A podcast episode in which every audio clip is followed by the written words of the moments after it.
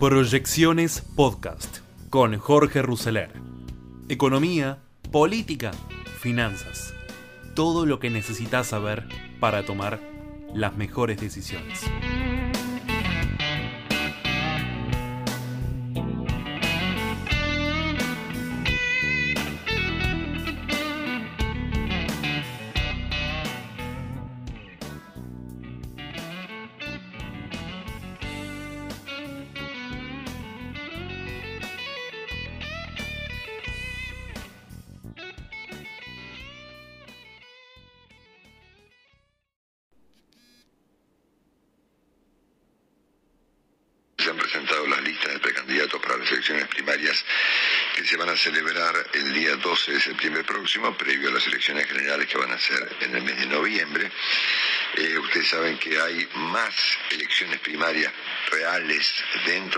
Que dentro del oficialismo, siendo que eh, el oficialismo tendrá eh, verdadera competencia solo en cinco distritos y la oposición en 16. Estoy tomando la información de un informe muy interesante que ha publicado en privado el doctor De Pablo, examinando las, eh, los eh, datos centrales de las elecciones eh, a las que se encamina la República Argentina.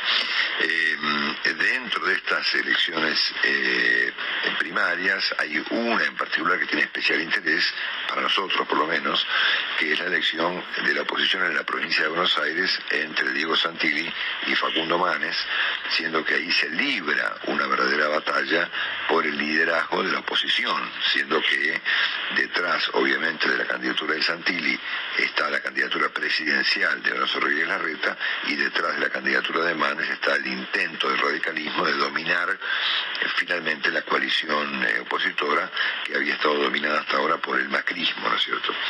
Y, por- y, pues, obviamente este, eso esconde también un proyecto presidencial que tiene obviamente el radicalismo con Facundo Manes.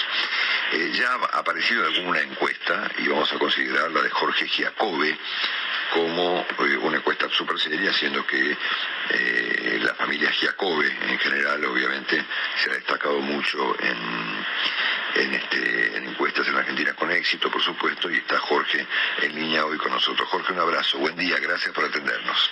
¿Qué tal? Buenos días, Marcelo, ¿cómo estás? Muy bien, muy, muy bien, muchas gracias por atendernos, Jorge, esta mañana. Bueno, sabemos que ya tienen, ya tienen ustedes algunas encuestas que se han publicado incluso en el diario Clarín, con alguna primera estimación respecto de que tenemos enfrente, ¿no? Y me gustaría escucharte un poquito sobre el asunto.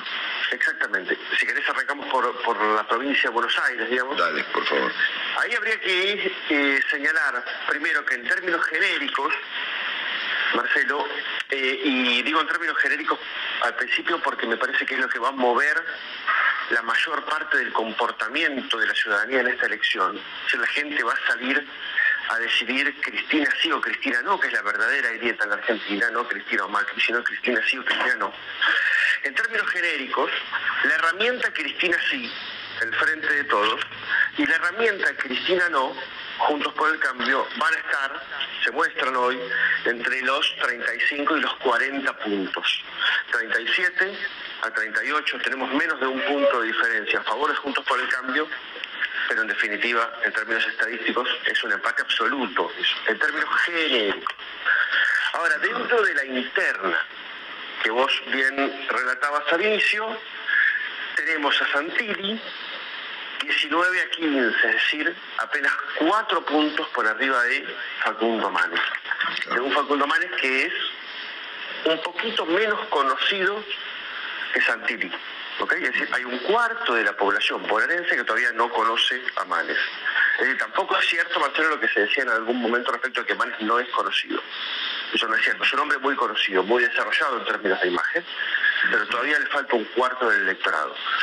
Con ese cuarto del electorado puede tranquilamente desbalancear los números estos de, de largada, digamos. Es decir, la interna esa arranca pareja. Claro, corre- correcto. Eh, eh, ¿por qué- permíteme preguntarte por qué eh, definir la elección como Cristina sí, Cristina no. Es muy interesante ese punto. Claro, porque eh, porque me parece que los argentinos no vamos a ir a votar, por supuesto por ideas, ni siguiendo contenidos que dejen los candidatos, ni tampoco en la idea de balancear el Congreso respecto de cuántos diputados le vamos a dar al frente de todos, de cuanto a Juntos por el Cambio. Sino que los argentinos estamos decidiendo una y otra vez en esta grieta que tiene que ver con si le damos rienda suelta a Cristina o si le tenemos que frenar el carro.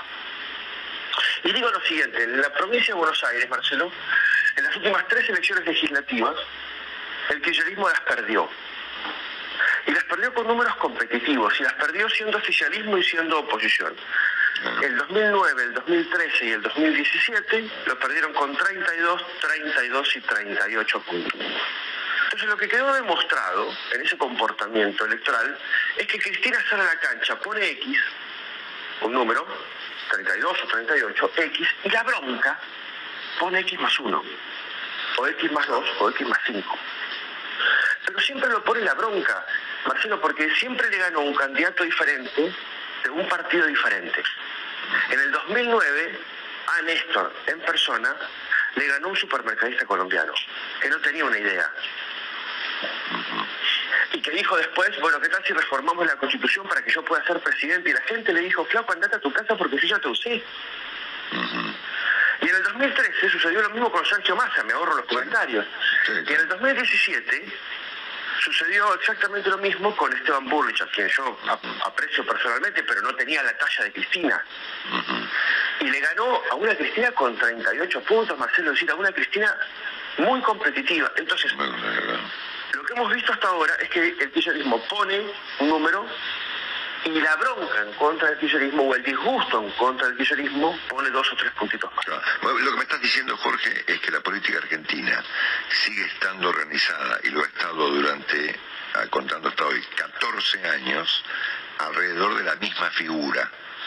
Y la gente busca, eh, eh, eh, bueno, vías para confrontar con esa figura. Pero la figura es la misma, Cristina Kirchner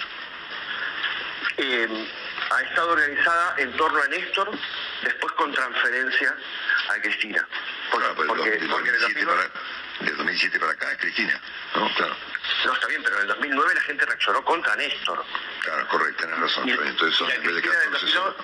Claro, la Cristina, del 2000, la Cristina del 2011, en 54 puntos, es una Cristina donde Néstor ya no existía y se había arrastrado la bronca y ella tardó un tiempo en asumir la identidad del marido y potenciarla. Claro. Pero en definitiva sí, el eje de la política argentina han sido Néstor y Cristina y todo se define respecto de a cuántos centímetros, metros o kilómetros estás de ellos. Y en cada lugar de la Argentina, si sos Cristina sí o Cristina no, no importa el instrumento. Si sos Cristina sí, Marcelo, no tenés nada que pensar. Vas a votar lo que ella te diga. Mm. Muchachos, votenme a mí, la votan. Muchachos, voten a Scioli, lo votan. Muchachos, voten a Alberto, lo votan. Punto, no hay nada que pensar. Y del otro lado, lo mismo. No importa si es de Narváez, si es Massa, si es Esteban Burrich o lo que sea. O sea, incluso si es Macri, me estás diciendo. O incluso si es Macri, claro. Macri, claro, obvio, claro. Y, vos fíjate que siempre ah. la herramienta del no, siempre creyó que, eh, que lo estaban votando ellos, porque así como de Narváez creyó que podía reformar la, Constitución para ser presidente, Massa después del 13 creyó que podía ser emperador del universo, no presidente. Y después la opinión pública nos baja de un ondazo de esa idea. Porque son herramientas para expresar el disgusto. Y esas herramientas después pueden a veces construir futuro o no entonces lo que me estás diciendo, Jorge, hasta acá es que lo que cuenta es la provincia de Buenos Aires y que esa elección está prácticamente empatada y que dentro de la oposición, esto es Santilli contra Manes, Santilli lleva cuatro puntos de ventaja por ahora, con un Facundo Manes bastante más conocido de lo que la gente o que los expertos suponían que era, ¿no? Absolutamente. este es el resumen. Y que por supuesto todo esto gira alrededor de la figura de la señora Kirchner, ¿no? Eh, ¿Qué estás viendo en el resto del país? Si estás viendo ya alguna línea en la ciudad de Buenos Aires, en términos genéricos, arrancamos de vuelta. Te diría que Juntos por el Cambio tiene elección asegurada, digamos, van a estar entre los 45 y los 50 puntos que suelen mostrar. Ahora, los números de inicio, los números de inicio daban una María Eugenia Vidal 2 a 1 respecto de López Murphy. 2 a 1 respecto de López Murphy, después de haber negociado la deposición de la candidatura de Patricia Burlich, que tenía números para ganar, que tenía números para ganar, si no la eh, negociación no hubiera sido tan dura, digamos, ¿no? Bien, 2 a 1 era una elección, era una elección riesgosa, Marcelo, en ese momento, porque había todavía 20% de indecisos. Y entonces misteriosamente aparece una tercera lista, que la podemos leer como una lista radical de un radicalismo envalentonado, yo adhiero a lo que vos decías en la introducción, a un radicalismo envalentonado que quiere reformular la repartija de acciones de esta sociedad política y bla, bla, bla, pero que también le sirve mucho a Rodríguez Larreta para intentar dividir en dos el voto que quería votar exclusivamente a Patricia Bullrich. Digo, porque la declaración cuando aparece la, lista de Rubinstein de Rodríguez Larreta fue, che, tratamos de bajarla y no pudimos, pero bueno, si querés la bajás. Ahora hay tres listas y entonces ese 2 a 1 muy probablemente se balancee de otra manera. Ahora, me parece que Vidal va a tener que pasarle el trapo a las otras dos listas, Marcelo.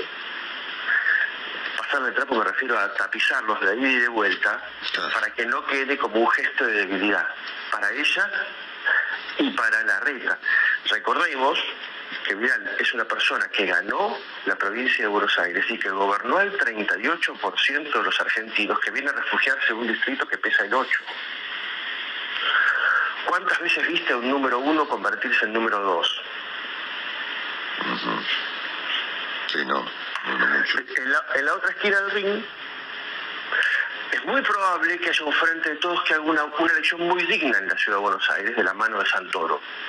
Me refiero más digna que las veces anteriores, donde han sacado cerca del 20%, 18, 20, 22 como mucho.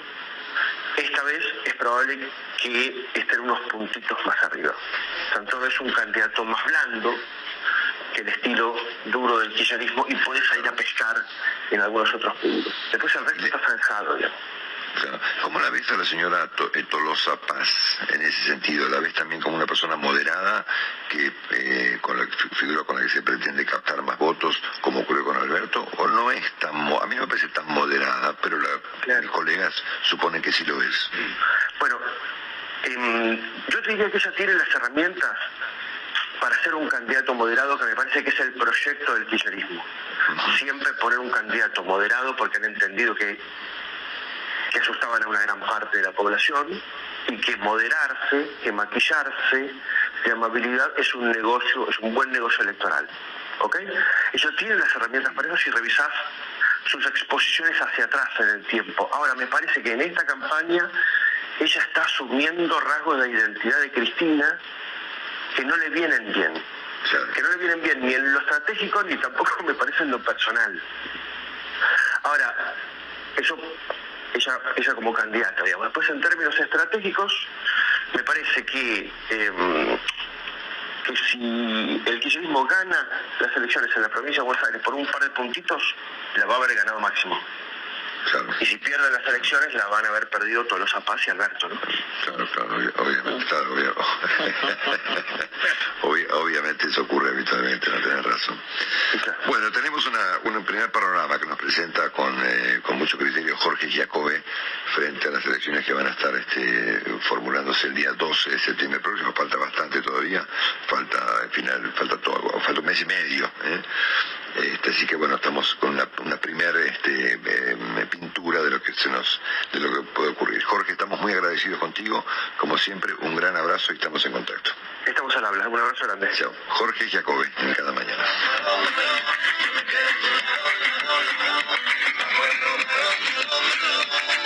Cada mañana sabes todo lo que pasa con Mar el último sábado se han presentado las listas de precandidatos para las elecciones primarias que se van a celebrar el 12 de septiembre.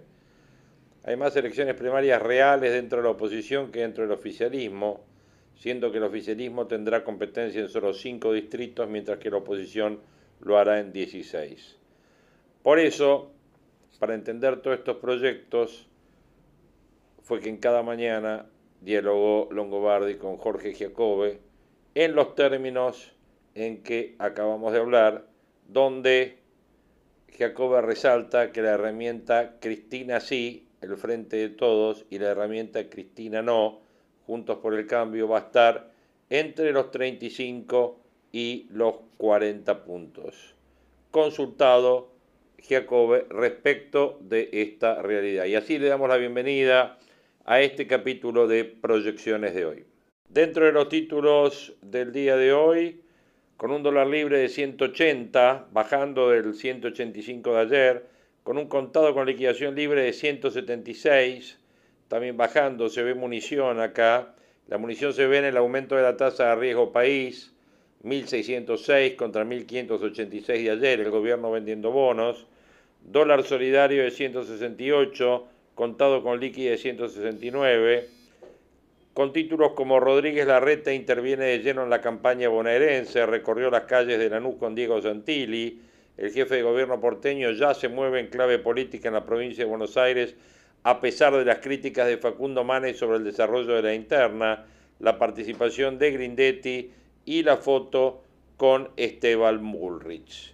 Pfizer anunció que una tercera dosis de su vacuna contra el COVID-19 aumenta hasta 11 veces la protección contra la variable Delta. La farmacéutica dijo que podría solicitar una autorización de uso de emergencia para una posible inyección de refuerzo a partir del mes de agosto. Una tercera dosis de Pfizer puede impulsar fuertemente la protección contra la variable delta del coronavirus, según surge de datos publicados el miércoles por el laboratorio que también anunció que podría solicitar la autorización de uso de emergencia para una inyección de refuerzo a partir de agosto. Datos publicados sugieren que los niveles de anticuerpos contra la delta en personas de 18 a 55 años que reciben una tercera dosis de la vacuna son más de cinco veces mayores que después de que una vacuna sea de segunda dosis. En personas de 65 a 85, los datos sugieren que los niveles de anticuerpo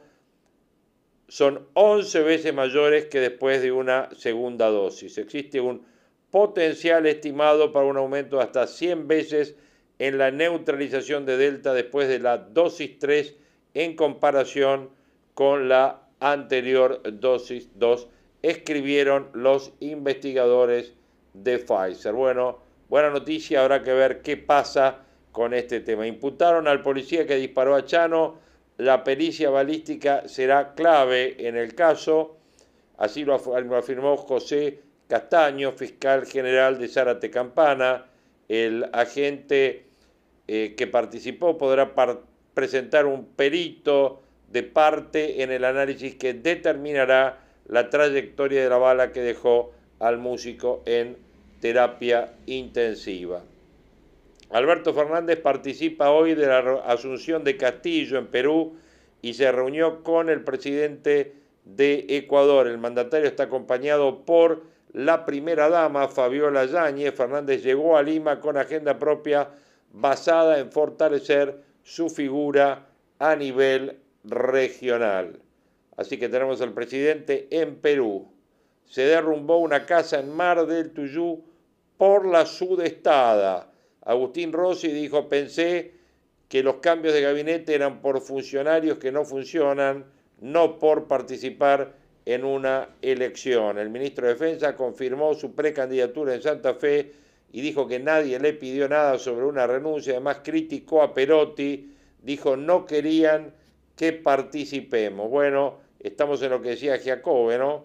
Las diferencias. El dólar libre baja por tercera rueda consecutiva, como les denunciamos recién. Hay manos amigas y eso hace que la cotización ceda y se vende a 180. El precio del billete cae 3 pesos y la brecha se acota a 86,3%. El blue sostiene una suba del 7% en lo que va del mes de julio. Nueva York le pagará 100 dólares a quienes se vacunen contra el COVID-19 a partir de este viernes. La medida busca dar un nuevo impulso a la campaña de inmunizaciones en la ciudad que roza los 10 millones de dosis administradas, pero que en las últimas semanas ha visto cómo el ritmo disminuía. Bueno, siempre hay incentivos que van de la mano para que la gente se vacune. Científicos argentinos hallan los restos de un dinosaurio gigante en Neuquén. Primera medalla para Argentina, los Pumas 7 superaron a Gran Bretaña y ganaron el bronce en el rugby en los Juegos Olímpicos de Tokio tras un partido parejo. El seleccionado de rugby Seven venció 17 a 12 a los británicos para darle la primera medalla a la delegación argentina en la capital de Tokio. En lo que tiene que ver con los títulos de la economía, monotributo, todo lo que hay que saber sobre la recategorización que empieza hoy. Hay tiempo hasta el 17 de agosto para informar la facturación de 12 meses hasta el 30 de junio. La cuota de agosto se pagará recién cuando termine ese proceso. Hace 12 años que no crece la cantidad de bienes exportados por la Argentina y durante la pandemia cayó más del 10%. Crece la preocupación por el impacto de la bajante del río Paraná en el agro y también en el medio ambiente. Fin de alivio para los inquilinos en New York, vence la moratoria de desalojo y 500.000 personas podrían enfrentarse a la falta de vivienda. La mesa de enlace pidió que se rechace el proyecto que busca quitar tierras al INTA en Catamarca. Las bolsas, el Merval está a punto 6 arriba, el Nasdaq está a punto 12% arriba, los bonos están para abajo, como les decía. Un centro de investigación de la Universidad de Harvard se va de la Argentina por el éxodo de profesionales y por el éxodo de empresas. Es la escuela de negocios de la Universidad de Harvard que se va a mudar a Uruguay al asegurar que la inmigración actual se profundizará en la próxima década y elogiar las condiciones para individuos y para compañías en Montevideo. Ahora 12 con la resistencia de los bancos, el gobierno negocia contra reloj lanzar planes de cuotas de 24 y de 30 cuotas. La Secretaría de Español, de Claudia Español, todavía no logró acordar con los bancos que se resisten a plazos tan largos por los niveles inflacionarios. El programa vence el 31 de julio y siguen las conversaciones para su renovación. YPF sumó un equipamiento de producción nacional para vaca muerta. Se trata de una inversión de 750 mil dólares que realizó la empresa HTI del Cono Sur, ubicada en la ciudad de Cañuelas, en la provincia de Buenos Aires. Es un equipo para el abastecimiento de combustible en las operaciones de vaca muerta íntegramente producido en el país, como acabamos de mencionar. Carrefour designó nuevo presidente para la Argentina. La cadena nombró a Pablo Lorenzo en el cargo, tiene más de 20 años de antigüedad en la empresa. La nueva campaña de Sancor Salud, todo para cuidarte porque la salud es todo la empresa de medicina privada del grupo Sancor Salud lanzó un nuevo spot promocional al respecto. Bueno, algunas de las noticias que están moviendo obviamente este día de hoy en cuanto a información empresaria, información económica e información política ya lanzados a la campaña. En cuanto a audios, los que le mencioné, lo que ya escucharon de Jorge Giacobbe, van a tener eh, información política en el pase entre Babi Echecopar y Eduardo Feynman. Van a tener eh, José Luis Juez hablando sobre, bueno, sobre la realidad de las internas, tanto en el Frente de Todos como este, este intento del gobierno de sacar rédito de la vacunación, de esta lluvia de vacunas y este acuerdo con Pfizer, su interpretación en un interesante diálogo que tiene con Luis Majul. Eh, Carlos Melgoñán también lo van a tener en este eh, compendio de eh, noticias respecto a las declaraciones que hizo Melgoñán anoche en TN con Wiñaski. Bueno, todo eso y más en esta edición de proyecciones 2021. muy bien. Marcelo, aquí estamos. ¿eh? Mm, primero digamos que estamos con una situación, con un conflicto sindical muy fuerte esta mañana en todo el complejo cerealero allí al norte de la ciudad de Rosario, nada menos que en San Lorenzo, allí en el lugar del combate, Marcelo.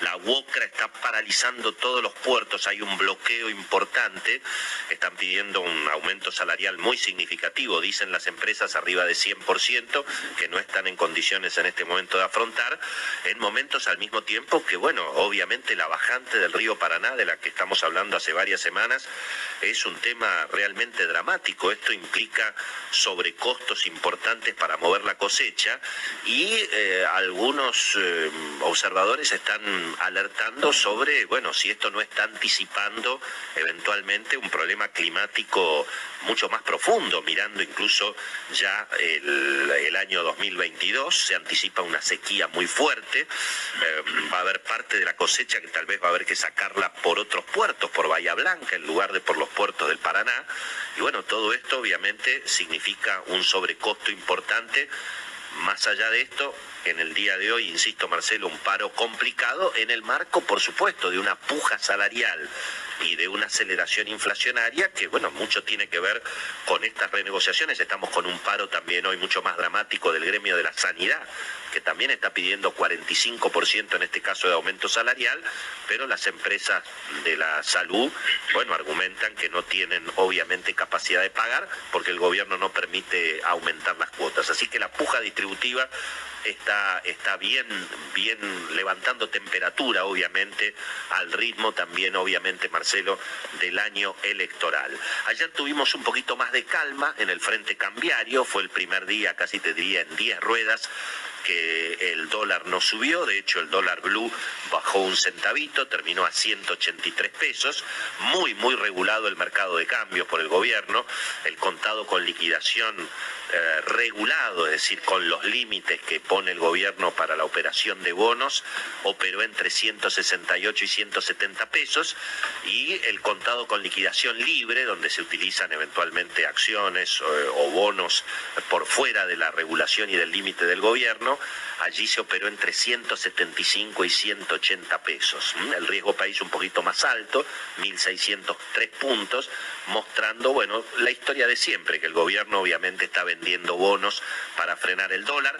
También hubo más demanda de los importadores, los exportadores obviamente se resisten a vender y ayer el Banco Central perdió unos 70 millones justamente, en este caso en el mercado oficial de cambios, Marcelo. La actividad económica, ¿eh? te diría, es decir, ¿por qué se calmó un poquito el dólar? Y bueno, eh, en principio se ve un poquito más de pragmatismo en el gobierno, sobre todo en Cristina, que es la que manda. El mercado mira a Cristina, Marcelo, igual que los obviamente. Em, Cristina anunció que no va a haber default con el Fondo Monetario este año. Bueno, habrá que esperar y verlo, pero en principio eso descomprimió un poquito las cosas. Se pagó al Club de París. Eh, obviamente se aumentó fuertemente el cepo a las, a las importaciones y se aumentó el cepo a las empresas, obviamente en el contado con liquidación. Eso generó un poquito de calma cambiaria. Hubo alguna noticia también relativamente favorable del lado de la actividad económica, porque ah. bueno, obviamente al levantarse las restricciones sanitarias, sobre todo en el mes de junio, la actividad rebotó un poquito eh, y fue la primera vez en varios meses. Los datos de la consultora del querido Orlando Ferreres mostraron una recuperación de la actividad económica en junio respecto de mayo poquito, 2,4%, pero venía para abajo. En mayo había sido 2% abajo de abril, en abril había sido apenitas abajo de marzo, de modo que la tendencia, por ejemplo, las empresas que financian consumo masivo, Marcelo, lo que están informando es que se notó un poquito más el aguinaldo este año. Pensá que el año pasado prácticamente las empresas ni pudieron pagar aguinaldo. Y por eso obviamente la actividad económica cuando uno la mide contra el año pasado, obviamente está eh, prácticamente 12%. En mayo, eh, junio, perdón, junio, la actividad económica fue 12% más que junio del año pasado y un poquito mejor, mejor que mayo. Hubo buena actividad en el sector energético. Imagínate, el petróleo subió 100% mirando junio del año perdón, mayo del año pasado contra mayo de este año. La compañía Vista de nuestro amigo Miguel Galucho anunció, creo que anuncia hoy, 67% de aumento de la producción. Bueno, eso tiene que ver obviamente con el aumento del precio del petróleo, ¿no? Sin embargo, fíjate vos, IPF ayer, a pesar de que el petróleo subía, ayer IPF cayó 3%. Y eso es por, bueno, por el contado con liquidación, porque hay gente que compra acciones de IPF con pesos y después las vende en dólares, de modo de hacerse, obviamente, los dólares es en ese mercado libre donde los precios llegaron prácticamente a los 180 pesos. ¿eh?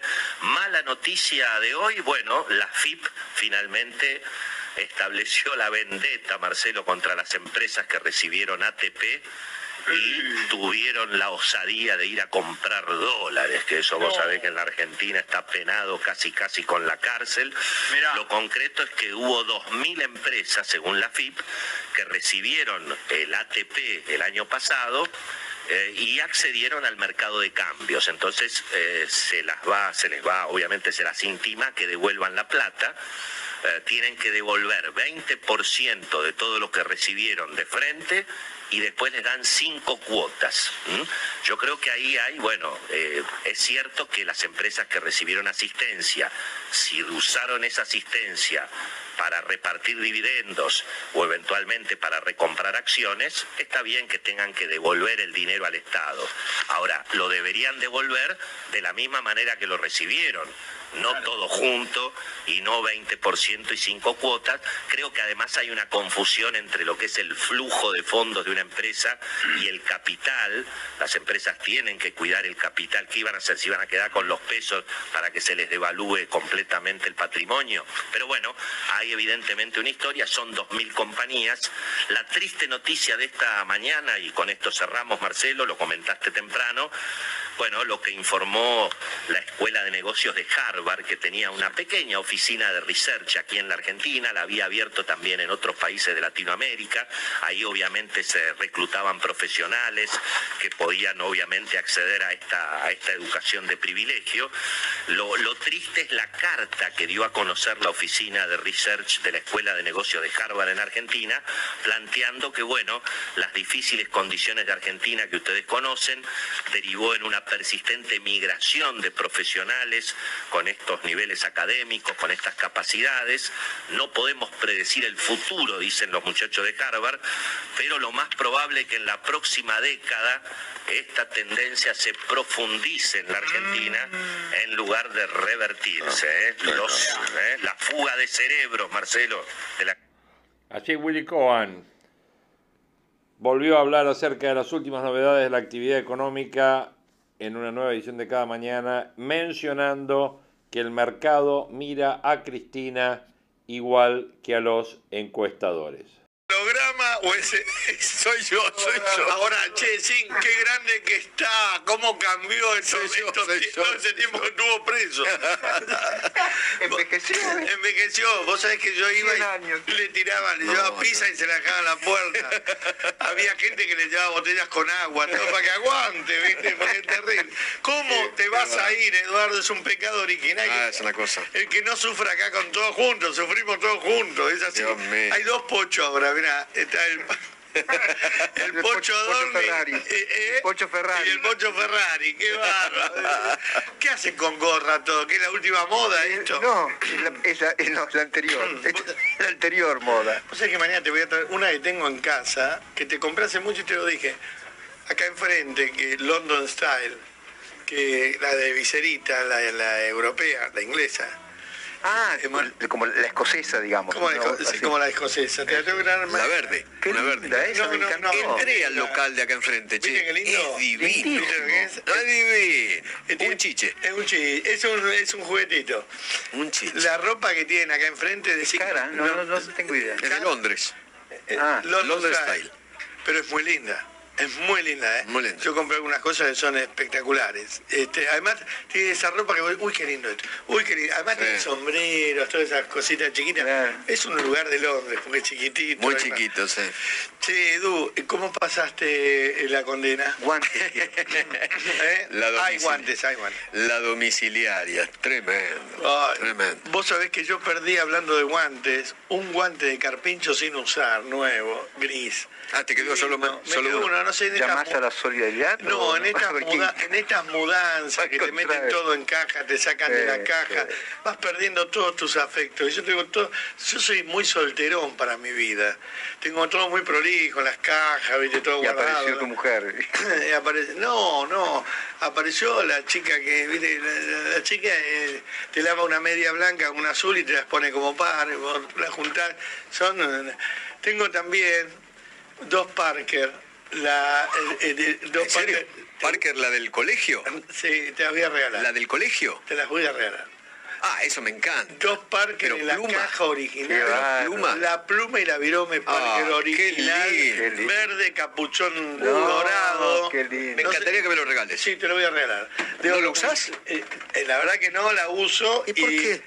y Una por- picardía. Primero que no escribo nada, ni con virome, y segundo que eh, a a vos te va a gustar más para tu escritorio que yo, yo no, no, no. No, a mí me A encanta. mí esas cosas, pero no sabés, Yo escribo con pluma. de Sí, esa- sí, de- siempre, cierto. nueva de esa época, De esa época. en la caja verde, Increíble. tapizadita verde, mañana Sí. si voy a Tigre te la, te la traigo. No, y tenía al negro oro, le había regalado la tinta en culi.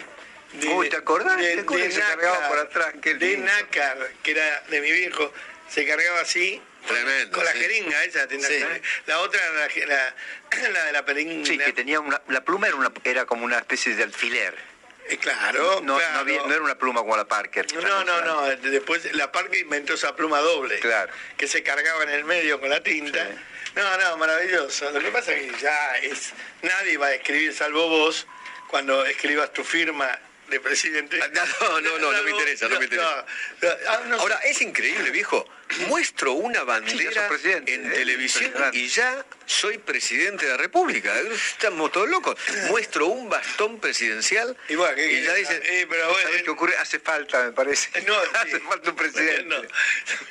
no, pero no yo. no. Pero, A mí no. no me da, no me da la nafta para, para ser presidente. Ni me interesa tampoco. ¿Sabes qué Bueno, al, actual- al- al actual presidente tampoco. No, no, no, No, no, ni al anterior, ni al otro, ni al otro. No, al anterior tampoco. Después de Alfonsín y Menem, nunca tuvimos uno que le dé la nafta. Eh, to- ¿Sabes qué pasa? Te conté el día que me dijo este señor que estaba en la aduana, ¿cómo es que se llama?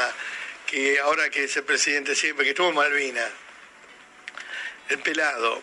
Que, que- Gómez Centurión. Gómez, yo lo respeto. gran tipo. Muy buen Un tipo, gran lo respeto mucho y lo un quiero. gran tipo. Pero un día me llama su jefe de prensa, que era este otro señor que murió, que el hijo sigue siendo economista, el gordo, que murió hace un mes y medio, dos meses. Eh. ¿eh? No, divino, pobrecito, No no, sé. me acuerdo. Bueno, el hijo es macanudo, está con canosa, un morochito, bueno. Me llama y me dice, oye, ¿qué tal? Buenos días, buenos días. Estaba despertando. yo. Dice, Giacobbe. Giacobbe, Jorge me Giacobbe. Jorge. Jorge Giacobbe, no es economista, Bueno, es encuestador, pero te tengo, tengo que estar viendo a ver qué es lo que Porque me interpretándote, es una bueno, cosa. es lo, es sabroso de estos diálogos. No, no es Sí. tu memoria, que Eh, falla todo ya está, me falla la memoria. De- ¿Vos puede ser que después del COVID te falle la memoria? Sí, claro, claro. Vos sabés que me digo. Pero vos, ves, ¿sabés? En, ah, en serio, hablando No, no, de esto, que interrumpa, pero Estados Unidos está, eh, Biden ha propuesto que la gente que queda con esta, con esta niebla mental, que tiene, tiene olvidos, etcétera, tenga una certificación de discapacidad temporal. El. COVID provoca esto, se llama COVID largo. Me, me- me hizo, mira, yo te soy honesto. La cantidad de, de, eh, eh, factores colaterales que me atacaron el cuerpo eh, son terribles. Lo vas a sentir. Pérdida de memoria, mucosidad que yo nunca tuve, ahora se me está yendo, pero yo nunca tuve. Sí, sí, lo estabas, sí. No, no, pero, pero muchos síntomas que en mi vida tuve, además del dolor corporal y el cansancio físico, ¿no? Y el otro día me explicaban, y vos lo debes saber mejor que nadie, que cuando pasa el COVID no es que pasó, rompió todo cuando fue pasando, ¿no? Eh, masa encefálica, este, bueno, y yo me olvidé un montón de cosas que antes los tenía así, y ahora tengo que hacer memoria. Y no es por la edad, ¿eh? porque fue No, antes no. y después del COVID. Eh, No, puede ser que seis meses cambie tanto. No, no, por supuesto. Bueno, y me llama este señor Jacobe, ve con la memoria, digo, y me dice, ¿quiere ser gobernador? Digo, perdón. No, porque estamos con el partido de Gómez Centurión y le queríamos ofrecer a usted la candidatura de gobernador. Y le dije, le agradezco infinitamente, pero creo que yo no podría ni, ni empezar a ser gobernador. No sé, es más, en eso me supera Kicillof por la audacia. Hay que ser muy audaz para agarrar un cargo. Es como que yo agarre medicina, ¿viste? Y me caiga un nene que se cortó con la, la lengua con la mamadera. Y no sé ni, ni si cortársela, cosérsela, ponerle un parche. No sé, porque no soy médico. Y para ser político, por lo menos tenés que aprender la Constitución Nacional y saber hablar, ¿viste? Y respetarla. Y, y algo de leyes. respetarla. Sí, y algo de leyes, ¿no? Algo de leyes. Esto no lo puedo hacer, acá me fui a la mierda. Por ejemplo, Cristina, siempre caigo con ella porque la detesto. eh, hay cosas, vive, vive barrancando en la justicia. Y, y para ser expresidente, presidente o vice, por lo menos tiene que saber lo que está bien y lo que está mal, ¿no? Así que hay que tener mucha responsabilidad. Y tenés razón, vos podés ser un excelente periodista. Ahora, cuando a mí me han dicho, muy, no, ¿por qué no te dedicas a la política? No podría jamás, No, a mí no me interesa. ni Me- podría jamás dialogar con la hija de Moró, Ni me con interesa. el pupuf. Yo- ni me interesa. ya demasiado calvario tengo cuando entro al canal y los veo en el pasillo que van al programa de Fantino, un programa habla boludeces, y los tengo que ver, que es una indigestión desde que estaciono hasta que llego arriba, tener que ver todas esas caras de garca, esperando para defenderse no sé de qué cosa, la, la verdad que es detestable. Yo tengo, mucha repulsión por la clase, de todos lados. ¿eh? Ayer estuve con Patricia Burri, te voy a contar una anécdota. Me dice, Babi, esta chica que dijo, no quiso decir lo que dijo. Pero lo dijo. Pará, pará. no quiso No, decir, no. pero lo dijo. Eh, te- sí. Sabrina Mechet. Sí. Parece que esto fue un capricho del marido de Pato Bullrich. Tiene un grupo de reflexión. Esta chica pertenecía y dijo, esta chica es muy buena. La pusieron, cosa que no tiene, no creo que sea, es un lugar al pedo para alguien que podría luchar por nosotros. Bueno, entonces le digo, le vamos a dar la revancha. La saco por hoy en el programa mío, Pato, quédate tranquila, me dio el número. La llamó la producción y dice que hoy no puede salir porque No, está no con la hablar. hija. No quiere hablar, no quiere hablar. Entonces le pregunto. Estamos llamando todos los días. Claro. No quiere Entonces le pregunto, si hoy está con la hija, ¿va a ir al Congreso? Porque si no puede hablar dos minutos por teléfono con la piba, que no quiere hablar. Entonces no yo- quiere hablar, no quiere dar la cara.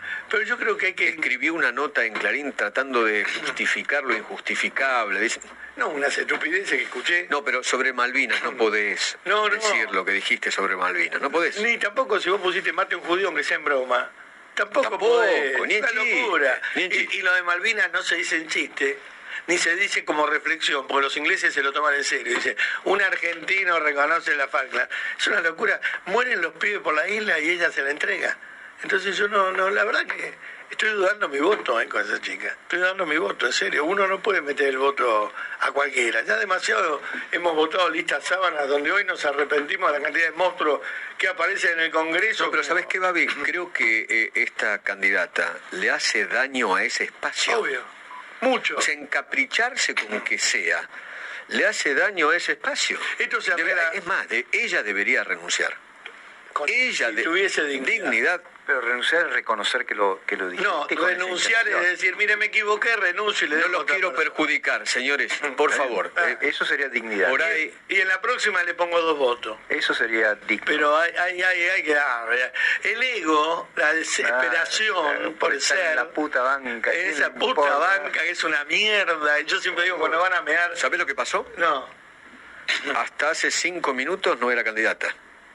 Ahora la nombraron candidata. Sí. ¿Qué es lo primero que tiene? Jefe de prensa.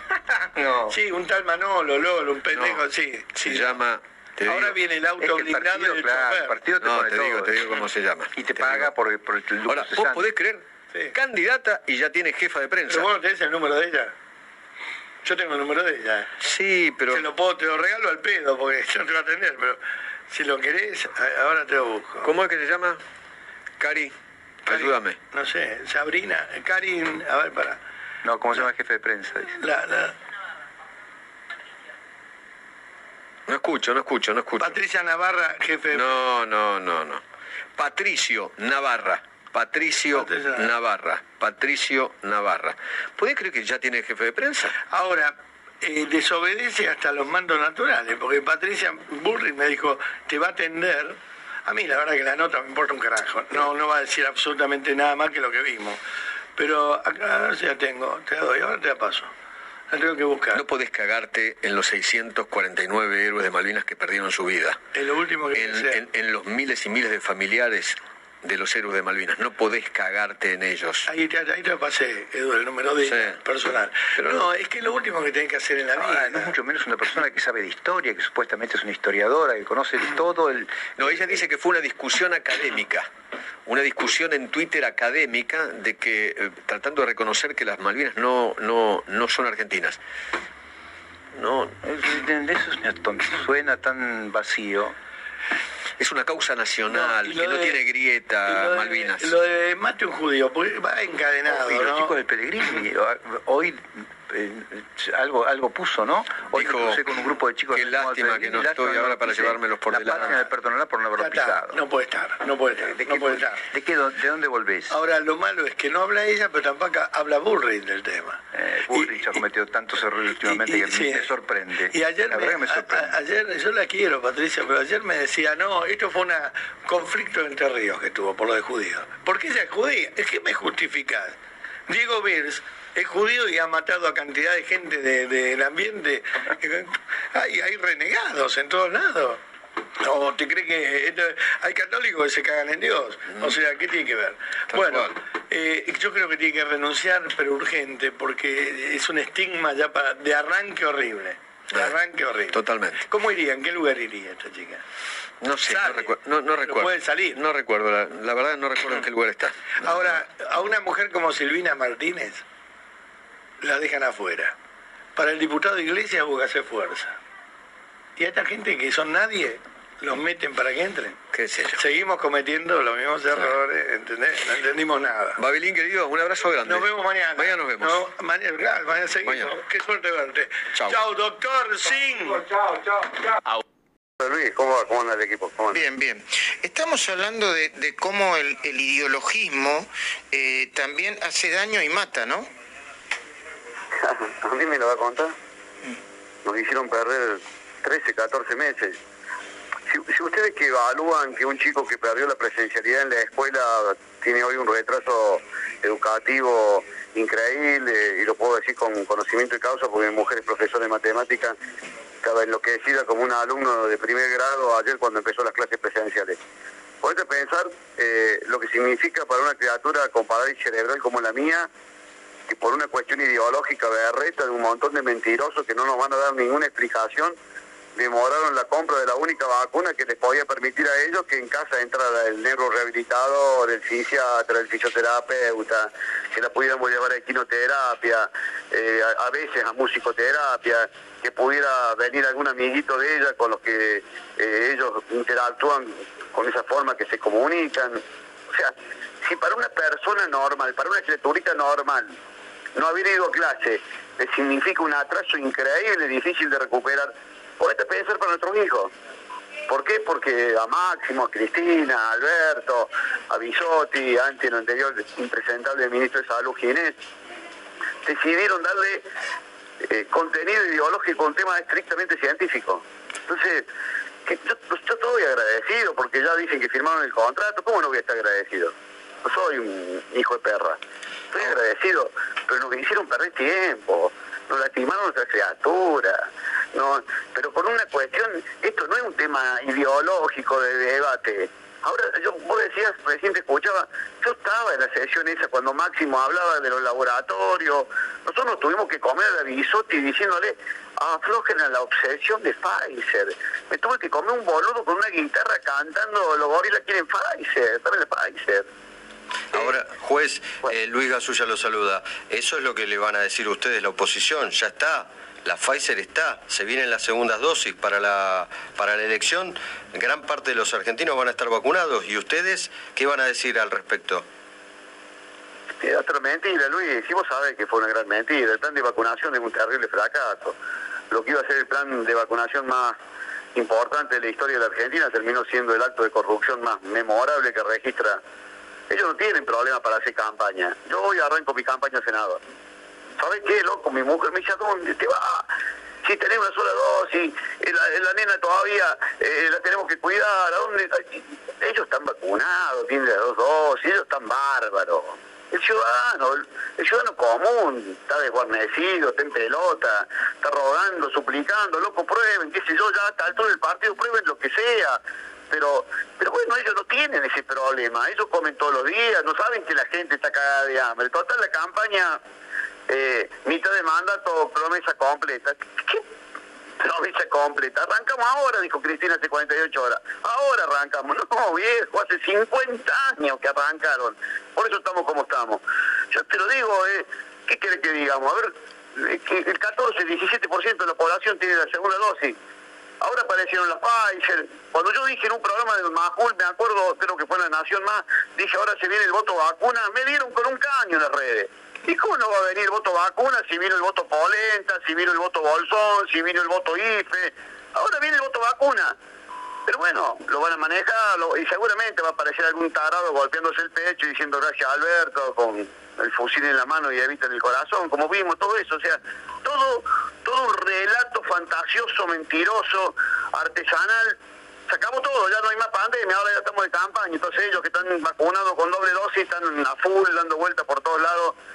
Esa es la realidad de la Argentina. Por eso por eso muchas veces yo digo, me voy al pasto, porque tengo que tratar de controlarme porque digo cosas que después me dan vergüenza, mi mujer me caga pedo, pero, pero, pero tengo bronca, ¿viste? ¿Cómo no va a tener bronca si estos tipos de todo quieren hacer un debate ideológico, inclusive berreta? Porque si fuera un debate ideológico yo me lo banco, pero no me venga a correr con ideología berreta cuando el tema no tiene no tiene contenido ideológico, tiene claramente, o soy eficiente o soy un inútil, y si soy un inútil, reconoce, mira, la verdad esto no lo sé hacer, tendríamos que haber puesto realmente científico y no un montón de punteros políticos en el Estado. Eh, el Gustavo Noriega te escucha el diputado eh, Luis Juez. Sí, buen día, Luis. Eh, es claro que usted está enojado y con razones. Ahora, ¿cómo ve a la sociedad? ¿Está igual de enojada? ¿Va a haber algún tipo de reacción probablemente en las elecciones? ¿Qué, qué sentimiento tiene respecto? No, no sé, sí, claro que la gente está enojada, pero que la gente no tiene tiempo de pensar en estas cosas. La gente está, está, está sin comer, la gente está sin laburo. La gente, aunque el que tiene laburo, sabe que el mes pasado cobró más que este mes, porque la plata se le pulveriza en el bolsillo. El tipo que no consiguió laburo, lo que está haciendo, viendo cómo hace para manotear un plan. Ellos lo saben muy bien, los que administran los estados lo saben muy bien, saben del clientelismo político. O sea, qué sé yo, yo, yo me había imaginado otro. Y nosotros tampoco hemos estado a la altura de las circunstancias. ¿Qué querés que te diga? Nosotros tampoco, ¿viste? Por ahí podríamos haber sido un poco más inteligentes, menos vanidosos, más más pícaro para, para articular eh, una sola una sola idea para, para ir a chocar, eh, armar un buen equipo. Y armar un buen equipo, a mí no me mandé el arco si tengo un metro veinte, ¿viste? Y no, tampoco nos faltó capacidad, inteligencia, conducción, liderazgo. ¿Cómo no decirlo? ¿Qué quiere que te diga? ¿Cómo no decirlo? La verdad que yo me imaginaba, nadie pensaba en Córdoba que íbamos a terminar con cuatro listas. Habíamos imaginado una campaña, habíamos ideado con nuestros amigos, decíamos, vamos por acá, un juez para Cristina, eludió Comodoro Pipe, no lo va a poder eludir el Luis Juez en el Senado. ¿Y día me tengo que poner a pelear 40 días con un montón de tipos, amigos, a los que quiero, valoro, pero no nos pudimos poner de acuerdo por estupideces. Entonces también, viste, te digo, todo contribuye a los que tienen el aparato puedan estar mucho más cómodos, siempre mucho más cómodos. Eh, Luis Juez, como siempre, es un eh, placer hablar eh, con vos. Una última pregunta, ahora está llegando Eduardo Feynman, vam- vamos a, hacer el pase que hacemos todos los días. ¿No, no le están dando de comer un poquitito también a- al kirchnerismo con esta con estas peleas intestinas, Facundo Manes, este, Lilita Carrió? eh, eh, no, no, ¿De alguna manera no están permitiendo que el kirchnerismo se, se frote las manos con esto? De comer, Luis, desayuno, merienda, almuerzo y cena. ¿Qué te parece? Ojalá fuera de comer un bocadito. Sí, claro. Claro que sí. Saber el equilibrio, parezco tandarica también, viendo cómo hago para lanzar la campaña sin tener que decir... Sí, claro, claro que sí, pero, la realidad es esta. Pero sí, sí, sí, se lo hacemos muy fácil. Estos guasos tienen una suerte, mira, los estos guasos tienen, tienen una suerte, pueden ser inútiles y gobernar, pueden ser ineficientes y tener el Estado en sus manos, pueden cometer todas las cagadas y volver siempre, pueden robar y no ir presos, tienen una suerte e inclusive pueden ser el peor gobierno de la historia y nuestras contradicciones hacen que todo eso se disimule. Sí, claro que sí. Luis Juez, agradecido por, eh, como siempre por el tiempo. ¿eh? Gracias. Nos estamos viendo. Porque fuiste uno de los tipos que agarró la bandera de, de- de- de las vacunas para nuestros hijos y eso, aunque recién todavía no llegó ninguna ninguna dosis, esa bandera la levantaron ustedes. Eso por vergüenza firmaron con Pfizer, no por convencimiento, ni por convicción, ni por empatía. Gracias, Luis. Uy, se cortó la comunicación. ¿Qué, qué pasó? Se cortó. Banco Nación, el dólar cotiza a 101 pesos con 75 centavos, en tanto el solidario asciende a 168 pesos con 22 centavos. El contado con liquidación se ubica en 168 pesos con 6 centavos y el dólar libre o blue en 183 pesos. Por su parte, el riesgo país alcanza hoy los 1.603 puntos básicos. Todo noticias que salvo de la Rúa, ninguno de los gobiernos perdió las elecciones de medio término, aunque consideró que en las próximas pasos se pone mucho en juego. La pandemia fue un fenómeno internacional, muy complicado. Yo ahí desde el 19 de marzo del año pasado he tratado de mantener la objetividad, porque cuando vos hablas de la pandemia como un evento internacional impactante, parece que fueras oficialista, porque debajo de la pandemia esconde toda la mugre. Y no es así, no es así. Fue un evento complicado, a punto tal que arrasó en las elecciones la pandemia, desde Trump hasta Chile, Perú, devaluó a Merkel, Macron, o sea, se llevó puesto a Netanyahu, o sea, juega un rol, la pandemia juega un rol. Ahora, en términos económicos, medido por nivel de actividad, nivel de actividad, poder adquisitivo, tasa de inflación, nivel de pobreza y tasa de empleo. Son los cinco indicadores básicos para auscultar la calle. Son los peores cinco, está- de la peor manera posible respecto al 2015, 17 y 19. Es decir, es una economía para perder. Hasta está en juego. Vos no ves que ningún encuestador se mete con eso. Hasta está en juego la cantidad de gente que de caliente no que no que lo pero no es y hay que entender por su- menos mal vos tenés cuando esto recién arrancaba en la democracia vos decías esto y decías extrañan no votar de ninguna manera el mundo recontra ultra democrático y no fue a votar de caliente por ejemplo o votó cualquier vos sabés que Chile tiene un candidato a presidente de la izquierda un pibe de 33 pirulos y tiene uno de la derecha de 44 que no estaban en ningún lado o sea la gente caliente ojo con eso ¿eh? esta es una economía para perder está el antecedente histórico excepto de la Rúa ningún oficialismo perdió la primera elección del término medio. Además, Melconian criticó la política económica que lleva adelante el gobierno y si bien reconoció diferencias con María Eugenia Vidal, dejó sentado su apoyo para la ex gobernadora bonaerense. No se conocía vaca muerta, tiene vaca muerta. Este, la pampa húmeda y la cantidad de cosecha que había. No se conocía ni tenía, ahora tiene. ¿Y entonces por qué va para atrás? Entonces yo quiero saber por qué va para atrás. Una presidenta de la nación y actual vicepresidente. No, yo a los presidentes y mucho más en público, aunque en privado también, los respeto por la investidura. De pibe los miraba por televisión, los elige la gente, son los presidentes, se equivocan, comparto cero de su rumbo, comparto cero de las cosas que se han hecho, no tiene nada que ver una cosa con la otra. Si tiene que este, participar la justicia, que participe, si tiene que participar el voto, que participe, y se terminó. No de cagón, de respeto, porque es un actual vicepresidenta y, presidente, y expresidente. Yo miro para adelante. Vos sabés que nosotros venimos de una colectividad, los armenios, que somos burros de mirar para adelante. Así que me encontraba con tipos que me decían, esto lo vas a ver vos, yo no lo voy a ver, pero esto tiene que ser así, así, porque yo no lo voy a ver. No me hagas entrar a mí, yo no lo voy a ver. Así que me importa tres pelotas, lo del Carrioto, los zapá, que el que quiere meterse en la política, yo me metí en la política, en el, en, en- en el entendimiento, en el entendimiento, nada más, en el entendimiento. ¿Por qué? Porque no hay malos políticos, hay de todo. Y segundo, están formados los países a partir de los políticos que lo vota la gente y son los que tienen que tomar decisiones. Y hay todo un conjunto de personas que si queremos colaborar, o te pones para que te voten, o colaborás desde otro lugar. En la colaboración desde otro lugar, mi única eh, queja en ese sentido fue que estas cosas más o menos pasan en todos lados con la política. Nunca hablé, pero nunca hablé, me llamo mañana y atiendo. ¿eh? Sí.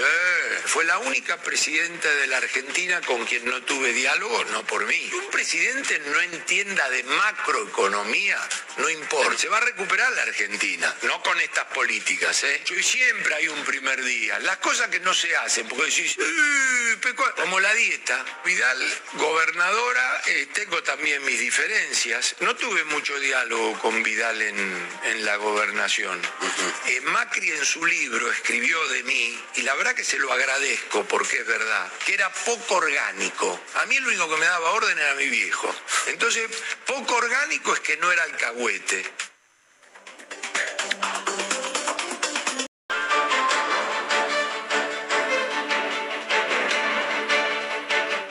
Martín Soria consideró que además de Clarín y La Nación, los acusados por el envío ilegal de material bélico a Bolivia deberían conseguirse buenos abogados. El ministro de Justicia sostuvo esto luego de ser consultado por los artículos en los que se revela que la MAC extendió dos veces la autorización temporaria de las 70.000 municiones durante el gobierno de Alberto Fernández. Soria dijo por Radio 10 que no es casualidad que esto salga a la luz cuando en Bolivia se encuentran las cartas de agradecimiento hacia el Ejecutivo argentino. La verdad es que si la única defensa que tienen para, para defenderse del contrabando de armamento que hicieron en noviembre del 2019 para apoyar un golpe de Estado en Bolivia son las notas, los documentos que prueban cómo intentaron encubrir más tarde el envío ilegal de armas a Bolivia, tenemos que reconocer que además de Clarín y La Nación, esta gente tendría que buscarse un buen abogado porque sin dudas, sin dudas están hasta las manos, ¿no? Fíjate lo absurdo de la defensa mediática que, que intentan, ¿no?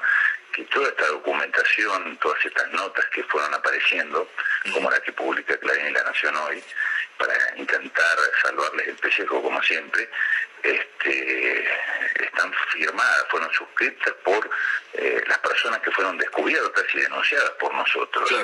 Toda esta documentación, todas estas autorizaciones de la ANMAC del año 2020 eh, eh, es firmada, suscrita por esa parte de la Gendarmería que intentó encubrir el contrabando que habían hecho en, a fines del 2019, en el último mes de gobierno, y tenemos que tener presente que todo esto sale a la luz hace dos semanas atrás, cuando se descubre eh, la justicia boliviana que investiga el golpe de Estado que se realizó en el hermano país, se descubre esa nota de agradecimiento ¿no? de un comandante de la Fuerza Aérea de Bolivia agradeciéndole al gobierno argentino a través del embajador en Bolivia eh, todo el envío de ese armamento, todo ese arsenal. Este, a partir de ahí nosotros empezamos a rastrear toda la documentación que acredita primero el envío a fines de, del 2019 de estas armas y de municiones, un envío clandestino, por eso el contrabando, y claro, después más tarde, ya el año pasado, los mismos este, personajes dentro de Gendarmería trataron de cubrirse a sí mismos eh, ese contrabando que se había realizado eh, a fines del 2019.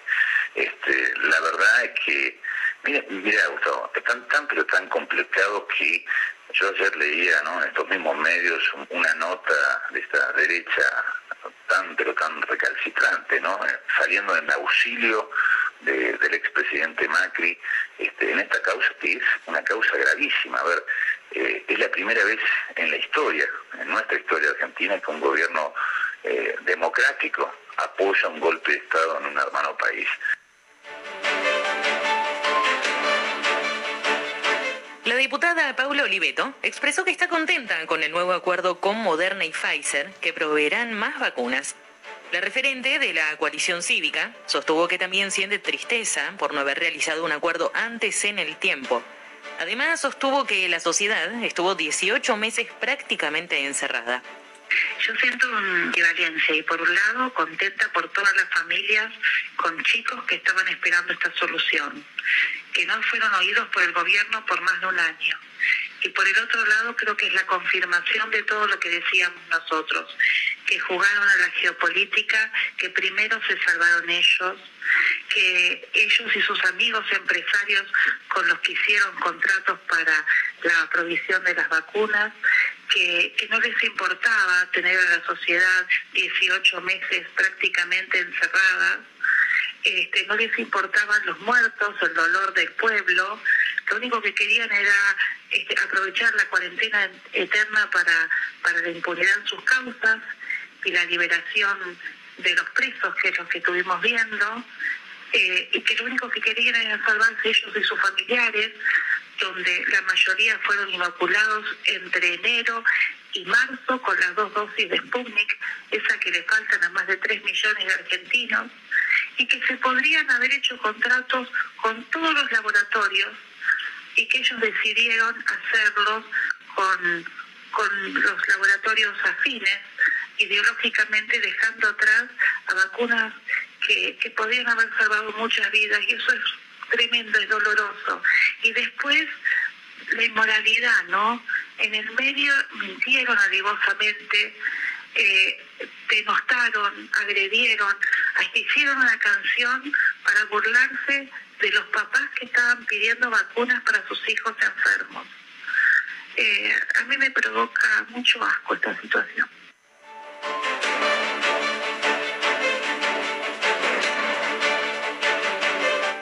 Marcelo Lewandowski dijo que su lista en Santa Fe es la acordada con Nación. De cara a las PASO y pese a la búsqueda de unidad, el Frente de Todos se dividió en Santa Fe y presentó listas para competir en una interna. Al respecto, el primer precandidato en la lista que acompaña al gobernador Omar Perotti, Marcelo Lewandowski, analizó el contexto en IP Noticias y sostuvo que la lista que lo tiene como candidato junto a María de Los Ángeles Sacnún es la síntesis de lo que se combinó con el gobierno provincial y el gobierno nacional. No, no, es una lista que por supuesto tiene compañeros que a los que yo respeto y, y, no, no ataco ni atacaré en el resto de la campaña porque mm. lejos está de mi intención de, de, poder hacerlo y creo que eh, hoy eh, la gente la está pasando realmente muy mal y lo que nosotros tenemos que hacer desde la política es tratar de encontrar soluciones y, y buscar los, las distintas posibilidades y planes para, para salir de esta pandemia que nos ha asfixiado no solamente a los argentinos, sino a la humanidad. Eh, pero eh, indudablemente que, bueno, hoy lo dejó testimoniado Guado de Pedro, el ministro del Interior, donde eh, habló perfectamente y dejó bien en claro, y, y yo creo que habrá otras expresiones con el correr de los días que dejan en claro esta conjunción que viene dándose desde, desde, desde el mismo momento que asumió Alberto Fernández en la Nación y Omar Perotti en la provincia. Ha habido infinidad este, de, de, medidas y de apoyos eh, y de consensos que se han dado entre Nación y la provincia de Santa Fe eh, para bajar recursos, los distintos planes, un anuncio de obra importantísimo del presidente hace algunos meses aquí en la ciudad de Rosario. Esto es, eh, hay una, como decimos los peronistas, hay una unidad de concepción para la unidad en acción y eso se está transformando y se está expresando en esta lista que que tengo de. Martín Tetaz aseguró que Venezuela es la caricatura de la Argentina. El precandidato a diputado nacional de Juntos por el Cambio sostuvo un diálogo con Radio Continental que es una exageración que el país va camino a ser la nación que gobierna Nicolás Maduro, pero hay pequeñas similitudes entre ambas.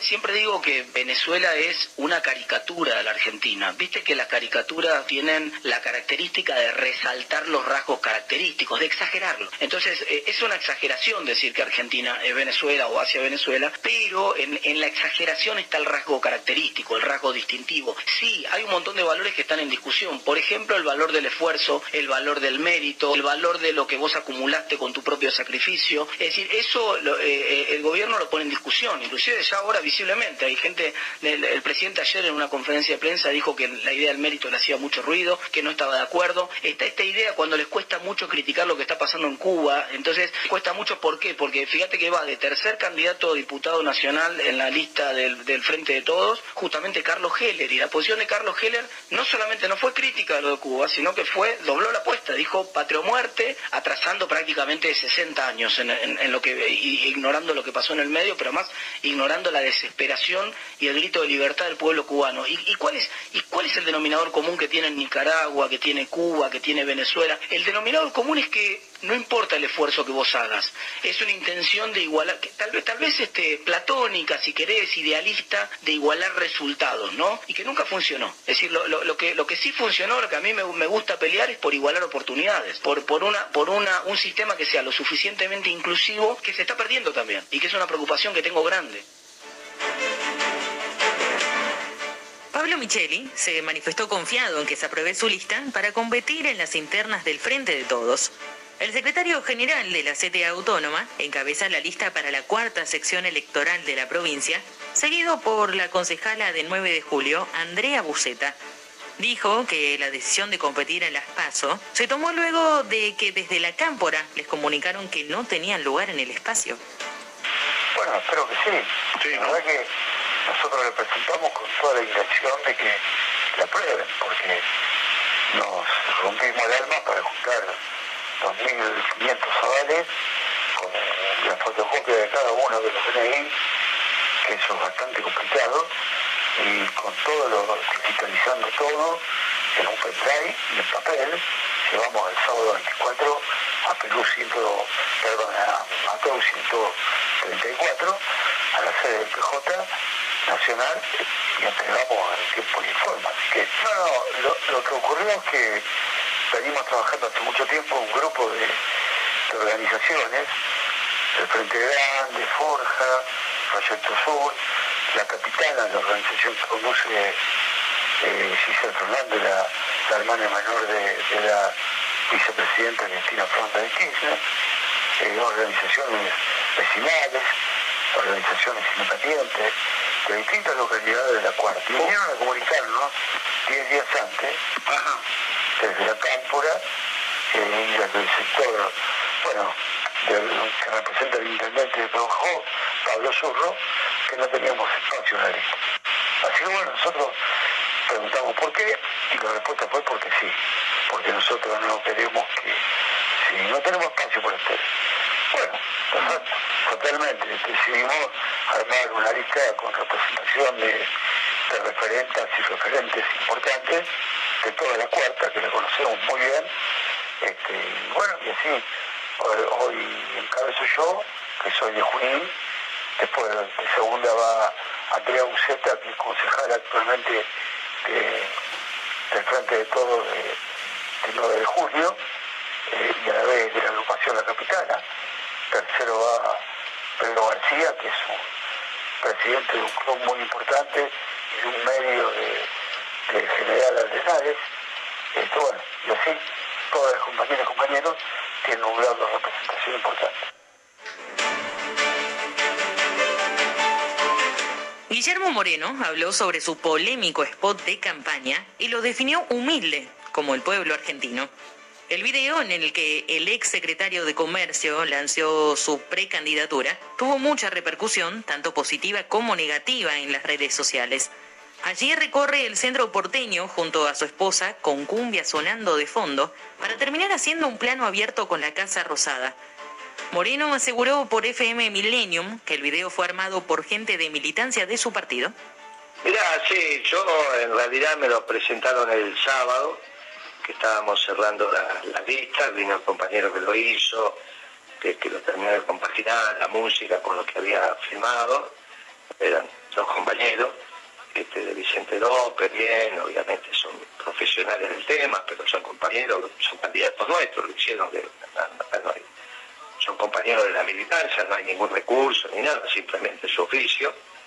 Este, y bueno, el sábado lo presentó, los compañeros que estaban ahí en el, en, el partido aplaudieron, o sea, nos juntamos, nos escuchamos tanto para ver el, bueno, lo vimos un par de veces, salió bien y, lo que aconteció es que hoy a la mañana un compañero de pergamino, a eso de las 7 de la mañana me lo manda, me dice, mirá este, la cantidad de reproducciones que tiene, y le digo, mira, pasámelo porque no lo tengo yo. Yo, o sea, yo lo había visto el sábado, pero bueno, ahí lo mando un par de compañeros y después eh, lo que me parece que, bueno, en la medida en que otros lo fueron realineando en otra dirección, bueno, surgió, surgió el efecto de decir, bueno, estos somos nosotros, ¿no? Me parece que expresa de cuerpo presente lo que somos, lo que es principio y valores, lo que intentamos, nada más, una cosa humilde, como en nuestro pueblo también, humilde, tranquilo, sin, sin exuberancias, que bueno, tengo que trabajar, estaba en miniatura, algunas entrevistas por radio no nos quiso mencionar esto, como que fue tomando velocidad a, medida que se fue reproduciendo, pero uno no, no, no toma la noción de, de lo que está aconteciendo, digamos, bueno, finalmente cuando descansás, cenás, te sentás ahí, ves que, qué sé yo, dicen que hablan de más de un millón de reproducciones, bueno, no sé, no importa. Este, la, la verdad que, bueno, es, es interesante, refleja lo que es principios y valores, lo que es el peronismo, lo que queremos ser, a quién queremos expresar, y la necesidad que tiene el pueblo de las cosas sencillas, ¿viste? Ahora, los principales portales de economía y finanzas de la Argentina. 10 de mañana, 23 minutos en todo el país. Repasamos ahora los títulos más relevantes en eleconomista.com.ar. Las consultoras y el gobierno prevén una inflación cercana a 3% en julio. Para el séptimo mes se espera una leve desaceleración respecto al mes previo para la inflación, siguiendo así la tendencia bajista de los últimos meses tras el pico de 4,8% en marzo.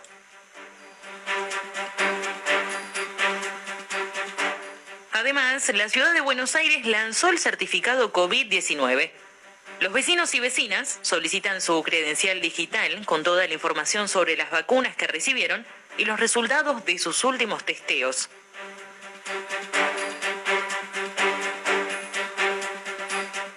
Esas fueron las noticias más importantes a esta hora en eleconomista.com.ar.